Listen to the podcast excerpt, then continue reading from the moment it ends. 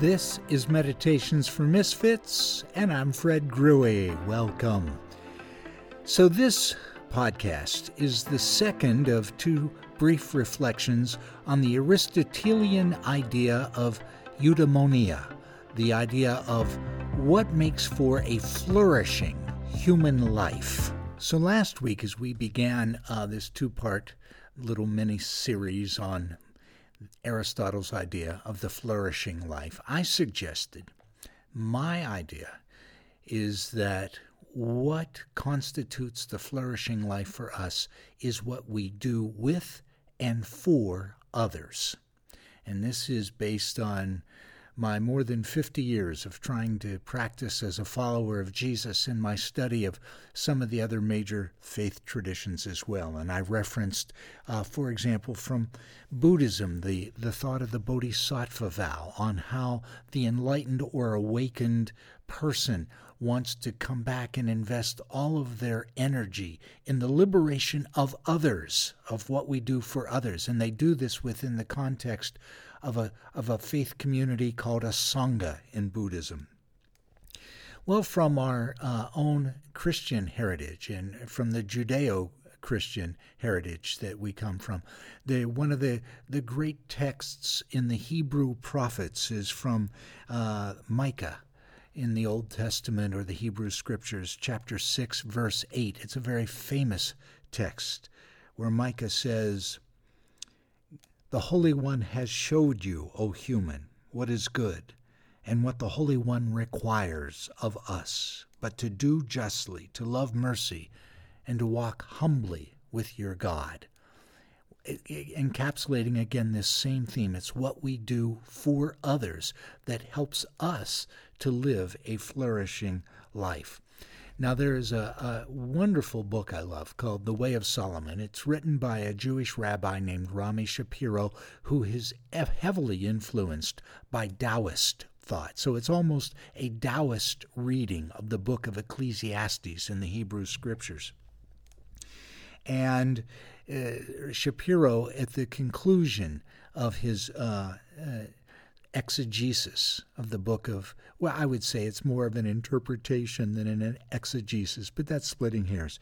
At any rate, uh, uh, at the conclusion of his interpretation of Ecclesiastes, Shapiro says this The whole of life is empty of permanence. There is no certainty, no surety, no escape to lift you out of impermanence.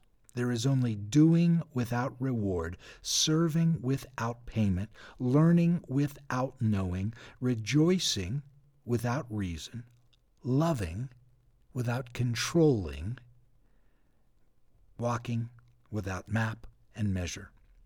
To think otherwise is to pursue the wind, and vanity piles upon vanity as you seek to freeze that which is forever melting. And then Shapiro concludes his interpretation by saying, So when all is said and done, remember this open your mind to wonder, your heart to compassion, and your hand to justice, that you fashion a whole and holy world. I again think, what a beautiful description of the flourishing, flourishing life. So the great question then is how do we do this? How do we live this kind of life? And I'll make a couple of suggestions for us here. To start with, I think it's very, very important to be in the moment, to be fully present. It's this uh, very contemporary idea of mindfulness, which is a, a contemporary take on an ancient Buddhist tradition of being very mindful, being very aware, fully present in the moment. That is part of the flourishing life. Not to just sleepwalk or go through the motions, but to live intentionally in this moment right here and right now. And one of the great aids to live this way is to carve out in your living some time for quiet, solitude, some personal reflection of every one I've ever read about or studied. No one has lived the flourishing life without having this component to their existence uh, a, a time of, of quiet, self reflection, meditation, prayer, call it what you will, but this disengaging from the noise of this uh, fleeting world and, and, and deep listening to what's in the core of your own being. Uh, Socrates wrote that uh, the unexamined life is not worth living. Now, Viktor Frankl has, has put it this way when we reflect on our living, Viktor Frankl, of course, was the uh, Jewish philosopher who survived uh, the Auschwitz uh, concentration camp. Frankl says that there is a gap between our stimulus and our response. So let's say, for example, the stimulus is I'm driving off to work and somebody cuts in front of me in traffic, which is a big stimulus for me. So between that event and my response to that event, there is a gap. And that's what I mean by living intentionally. That in that gap, I choose not to respond in kind. I knew I choose not to engage engage in road rage, but I uh, collect myself and I behave in a way that really is important to me, that is filled with, with compassion and kindness, because I don't know what's going on in that other person's life. Maybe they're rushing off to the hospital for a loved one or for their own care needs. I don't know. But the the idea is that in that gap, I live intentionally, not simply just reacting to the stimuli that hit me from the world I live in, this world of uncertainty, but that I reflect and compose myself and respond out of compassion. That's uh, part of the idea of living the flourishing life. Howard Thurman one of the mentors of Martin Luther King Jr., has this incredible quote that I, that I often share and I love. He says, There is something in every one of you that waits and listens for the sound of the genuine in yourself. It is the only true guide you will ever have. And if you cannot hear it, you will all of your life spend your days on the ends of strings that somebody else pulls.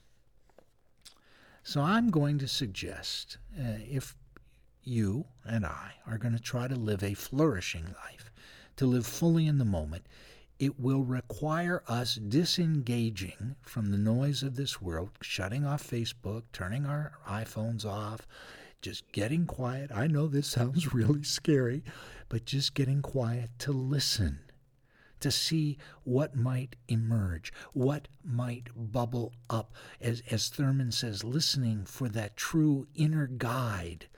Because if we don't listen to that, we will always be at the strings that somebody else is pulling. Now, I want to share that if we do if we engage in that kind of a practice, it is likely that some pain or discontent or discomfort will emerge. And I'm going to suggest that we not try to medicate that discomfort. That discomfort could be the doorway to us living a more fully engaged life. Too many of the folks I know uh, medicate that disquiet within themselves, either through getting high or getting drunk or sugar or workaholism or sex, or whatever that we try to stifle and repress the inner disquiet that from time to time emerges. And, and a lot of the great philosophers and psychologists that I trust have said that those voices of inner disquiet can possibly be the means of liberation for us living a more fully engaged, rich, deep, meaningful life, and that we silence them to our own detriment. That's just the thought. One of the great uh, quotes that has gotten me through uh, the idea of trying to live a flourishing life is from uh, my rabbi, Jesus of Nazareth. I've tried to follow Jesus for well over 50 years. And in the Gospel of St. Mark, I think it's chapter 12. Jesus shares what is called the Great Commandment. So a, a, teacher of the law, someone came up to Jesus and said, "Look, of all of all the laws, of all the commands, of all the ways to live a flourishing life, of all the ways to be blessed, what is the most important?" And as recorded, the only thing, the only thing Jesus said is the most important is this. And he said, Shema Yisrael, Adonai Eloheinu, Adonai Echad. V'havta eth Adonai Eloheku, bikol levavka, uvkol navshaka, uvkol meadeka, v'havta l'reacha chamoka. Which being translated is this. Jesus says, the most important thing is love God and love your neighbor as yourself. There is no mitzvah, there is no command greater than this.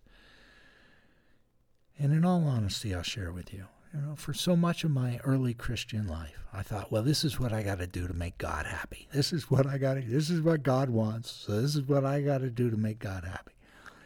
Well, I can honestly share with you, at the age of 71 now, the more I have given myself to loving God and loving the people in my world, it has made me happy. It has caused my life to flourish. So I understand these words of Jesus. It's not so much as what makes God happy. It's what we what makes us happy. It's how we were designed. So I'll close this little reflection, this podcast, with the, the basic theme I'm trying to communicate. If you want to live, if I want to live a flourishing life, I really believe it is no more complex than simply what I do with and for others to make their life, to help make their life as good as possible. So may you have an incredibly flourishing life this week. May it be so.